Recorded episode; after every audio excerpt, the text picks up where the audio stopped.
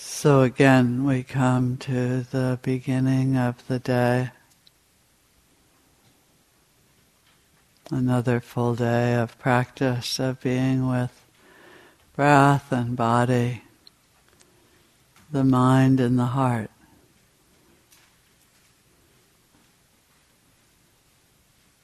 Always at the beginning, it's helpful to spend a bit of time resting just with the breath. Using that resting with the breath as a way to calm and concentrate the mind.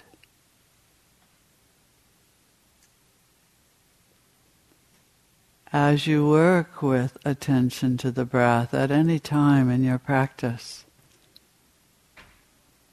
it's helpful if you have the sense of relaxing into each breath, softening into the breath, if you grab onto it, it makes it much more work and much less likely to succeed, actually. So, as we begin, see if you can soften into each breath noticing as you do so the sensations of breathing. By now, you probably have a clear place where you are attending to the breath. It might be in the nostrils with the sensations there, or the rising and falling of the chest, or that of the belly or the expanding and contracting of the whole body breathing.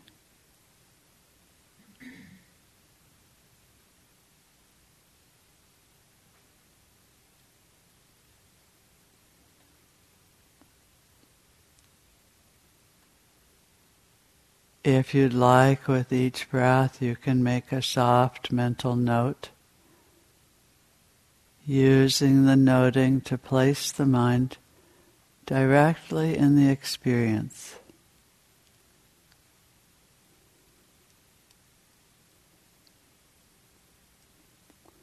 And it is in giving our attention to the breath that we begin to notice how quickly the mind drifts off.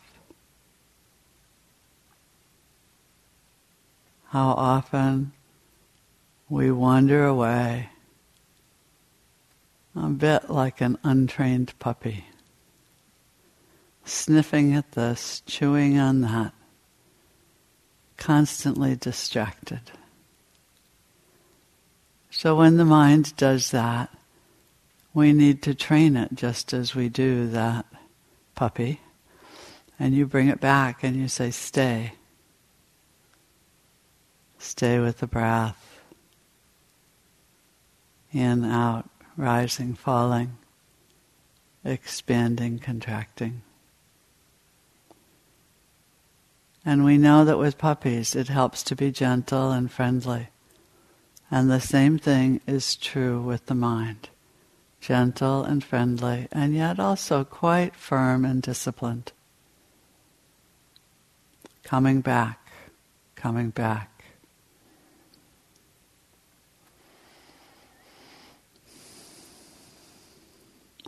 Attending to the breath is that part of the practice that deeply supports concentration. And at any time when you are wanting to deepen your concentration, taking a sitting of just being with the breath is a fine way to do that. And it's not all of the practice.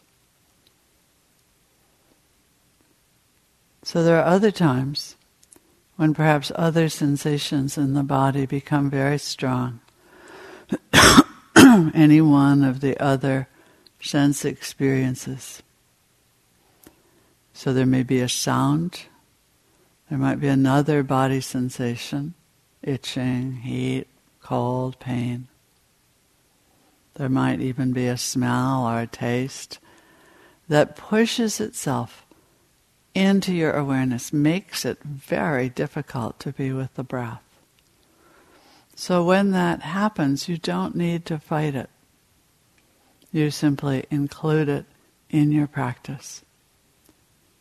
You can name it hearing, hearing, itching, throbbing, burning, whatever the sensation is.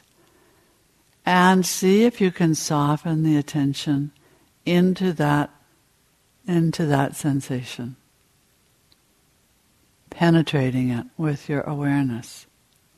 What is this thing we call hearing? What is heat? Really coming to it without knowing about it. With a little edge of curiosity. Not a thinking, analyzing curiosity. Just a, what is this kind of attitude? You can also bring the breath to the sensation, or you can let the breath drop a bit into the background, not very far away, while your attention is resting with this other experience. And then when the experience subsides or simply less interesting, bring the attention back to the breath. Let the breath come back into the foreground. We've also noticed that our experience comes in one of three flavors pleasant or unpleasant, or neither pleasant nor unpleasant, or neutral. And again, to acknowledge that this is a very important place in your practice because it's the place where we so easily get caught with greed or aversion, or we drift off into some kind of deluded state. So every now and then, as you're being with something, take a moment to notice, oh, this is pleasant or this is unpleasant. And really to see if you can stay with it just as it is. Neither having to get more of that which is pleasant, nor having to move away from that which is unpleasant.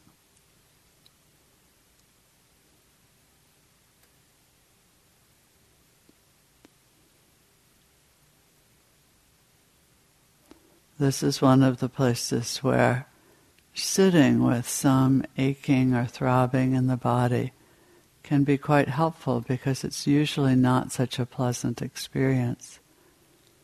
And so before you move, take some time to just sit with it and notice it and name it and take in its unpleasantness and practice your equanimity by just sitting with it as it is.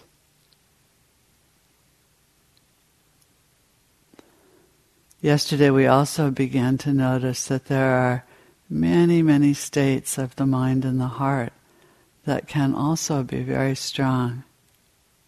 States of grief and loss, fear, anger, joy, bliss, many, many, many states. And thinking itself, actually. And so we began to notice that we can also let our attention rest with those states when they're strong and they make it difficult to be anywhere else. So when something like fear or loss and grief come up and become predominant in your experience, let your attention soften into the state Notice it. Name it. Sad, sad. See if you can feel it in your body. Noticing the body experience of sadness or anger or joy. Notice that often tangled up in those body sensations, there are thoughts and memories and images that are part of that grief or the fear. Sometimes it's hard to tease them apart, and all we know is that we're sad or that we're angry. So again, to sit with it, naming it, not figuring it, just letting it unfold itself. Being with it as long as it wants to be there. And then again, as it subsides or is simply less compelling, going on to the next thing.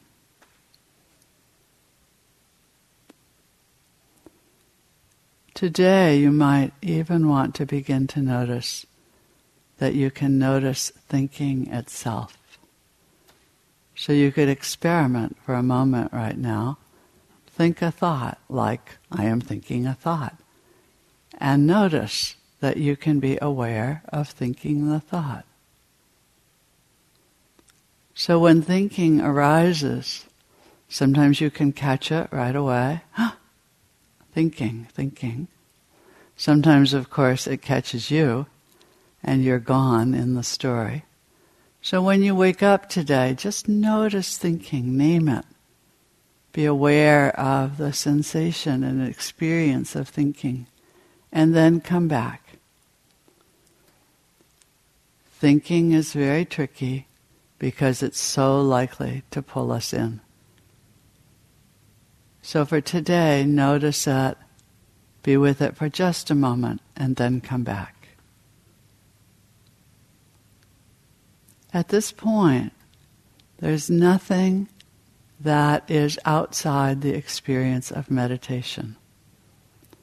The whole process of being can be part of your practice.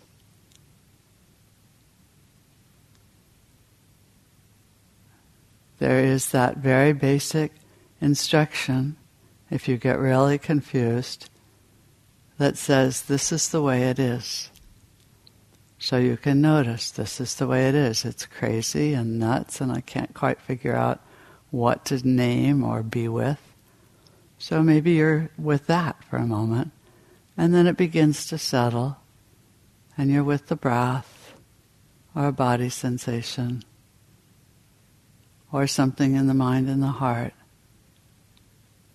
and you walk in the present moment. You sit in the present moment. You rest in the present moment. Being with what is strong and compelling, naming it, coming back when you wander off, and always using the breath as home base, as the place to go back to when you're confused when you don't know what to do next, or when there's just not too much going on, then be with the breath. One moment after another, relaxed, perhaps a bit playful. Please enjoying your practice.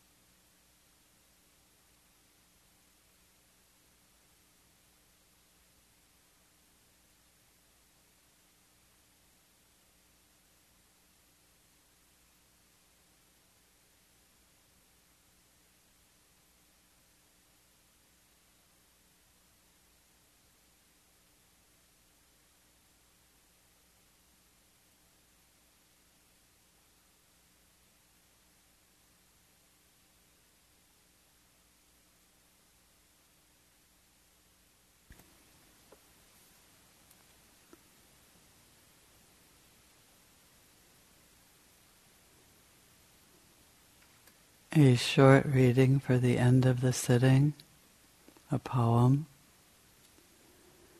Whatever what is, is, is what I want. Only that, but that. Whatever what is, is, is what I want. Only that, but that.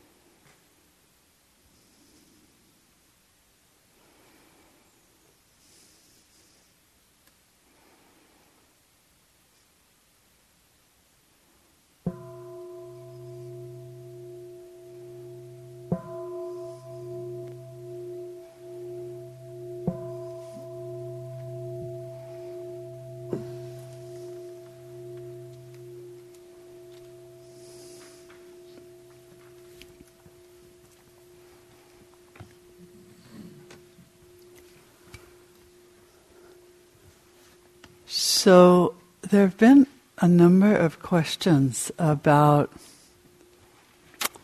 the difference between being with something and inquiring into it. Having an edge in your practice of what I like to think of is not as not knowing is hugely important we think we know lots of things. You think you know what a breath is, or an itch, or what's going on in your knees. And we would like to invite you not to know. Have no idea what anything is.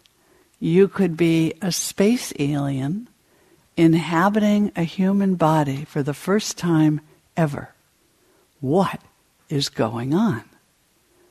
And then be with the breath in that way. What is going on? Noticing, oh, there's little heat over the upper lip, and there's some something moving in this thing that I call a nose, and there's other things moving in the chest of the belly, and and and really let it be a completely new experience. Let your sadness be a completely new experience. When it comes to emotional states, we really think we know. You know all about your sadness. Don't know. Don't know. And so here's this experience, and there's something happening that we call tears, and there's other things that are happening, and there's, you know, various experiences in the body. And so really, you, you, you're not trying to figure it but more to meet it as though you were meeting it for the first time. Really important. It's really clear from the body parts practice. There's so much going on. There's this huge little community and factories and things that are doing all kinds of stuff that we don't know. And so to to really take that that question of what is this? It's a great question to take. Go out and look at the trees and go, what is this? What is it? We have no idea, really. We draw lines around things and we say trees and Bell and Bob and Mary Grace. But, you know, the truth of it is we know from the world of physics that it's all mixed up together my molecules and atoms are all smushed up with yours in this room. If we could see it with eyes like electron microscopes, it would be all dancing, moving particles, no boundaries anywhere. So to come to your experience in that way allows you to see into it in a way that's different from the normal seeing. And that's what helps in the waking up process, and it helps in the opening of the heart with kindness and compassion. So for those of you who have asked questions, you know, should I go, should I go back and investigate it? That's a fine practice. Sometimes we do that. We certainly do it in the therapy world. Sometimes we, there's inquiry practices, but it's not mindfulness practice. It's useful, and you may need to do it at some point. It's not what you do on the cushion. So to really bring to the cushion that open awareness that doesn't have the answers yet is really one of the best things that you can do. So, that said, are there any questions about instructions or your practice? Please, Bud. First night, uh, uh, I, seems like a contradiction. Um, standing firm in who you are. Uh huh. And then I would love to live like a river flows, carried by the surprise of its own unfolding. Uh huh. Yeah.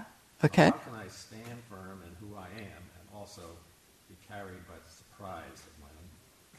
I think it's a great question. So it's really, it fits right in with what I've just been saying, right? So how do you stand firm and not know who you are? Play with it. Play with it. I, who you are, who are you? What are you? So, and then be surprised. Be surprised as it unfolds itself and stand firm in the sense of as much as possible staying present with your awareness open. Yeah. It's a little koan esque, you know. In, in Zen practice, there are koans, and they're intended to be um, kind of statements or riddles that do not work in the rational mind. What is the sound of one hand clapping? And the whole notion is that the rational mind ultimately kind of collapses and then something else emerges. So this is a kind of a koan. How do you stand firm and be surprised and not know and be unfolding? Good question. Find out. Please. About deluded states. Oh, it, hopefully, I'm not deluded while I'm talking about deluded states. Deluded states are those places, I think, where we've bought into a particular story of how things are. And it might be a story in your life, you know, I am, I am always a victim. I am a really strong and healthy person. And we really get caught in them. And then um, I, I, always think when somebody asks a question like this of a period in my own life, in my, in my marriage, when I thought I had to leave. I was convinced that we were done. I get terrified when I look back at it because I'm still married to that very wonderful man. And it would have been a terrible mistake, but I was really deluded. Fortunately, I had a few people around me who kept kind of sticking needles into my delusion, which kept me from not doing anything too rash. So we all get into those places. And it's very tricky because when you're deluded, you're deluded. And you don't even necessarily want to hear what's clear, what's clear to other people. But beginning to have the notion that it's possible, and to beginning to have the notion that the stories that the mind creates are not necessarily worth listening to, is a great help in beginning to end delusion. Does that help?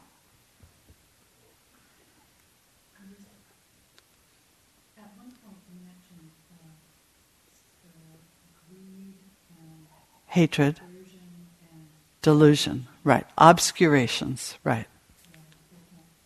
So these are the things, she's asking about greed, hatred, and delusion. These are the things that keep us from seeing clearly. I love it that they're called obscurations because you can think of them as they come down over the eye of awareness.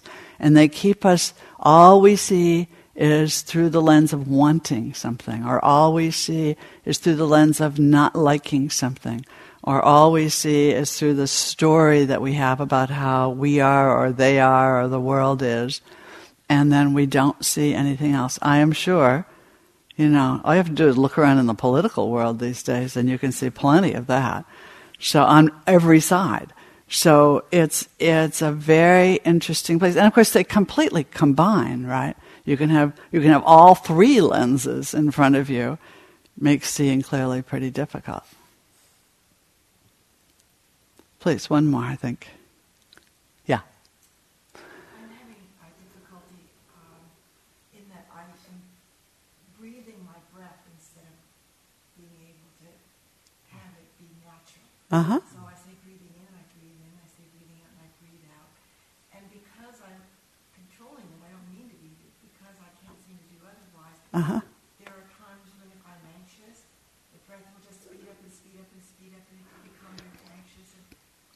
Mm-hmm. I don't have a separate place that I can look at my breath. And it's- I can't seem to change that. I've tried listening, but when I come back, the same So here's a couple of thoughts. One is um, don't use the mental noting before the experience. So don't say breathing in and then breathe in. If you're going to use it at all, use it during or after the experience.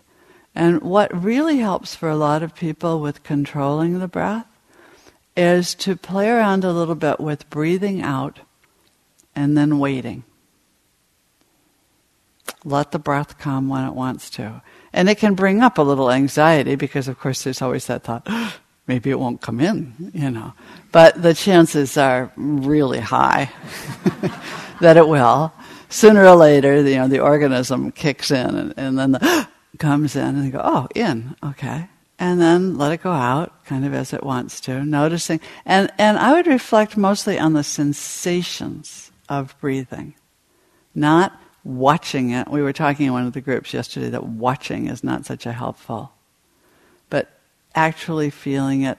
And to the extent that you use the noting, and you might even want to drop it for a while. Noting is a tool, you know. If it helps, use it. If it doesn't help, if it's getting in the way like it might be with you, let it go. And just let the breath out, wait, and then let it come in as much as it wants to. So if it's a, that's fine. Or maybe just a little soft breath, that's fine. And then let it go out, and then wait, and then let the next one come in. So you're allowing the breath to visit you rather than you making it happen. Get just a little, you know, you can be a little experimental with these things and, and see what happens. Try it. Let me know. Okay, we need to stop. Thank you for listening. To learn how you can support the teachers and Dharma Seed, please visit dharmaseed.org slash donate.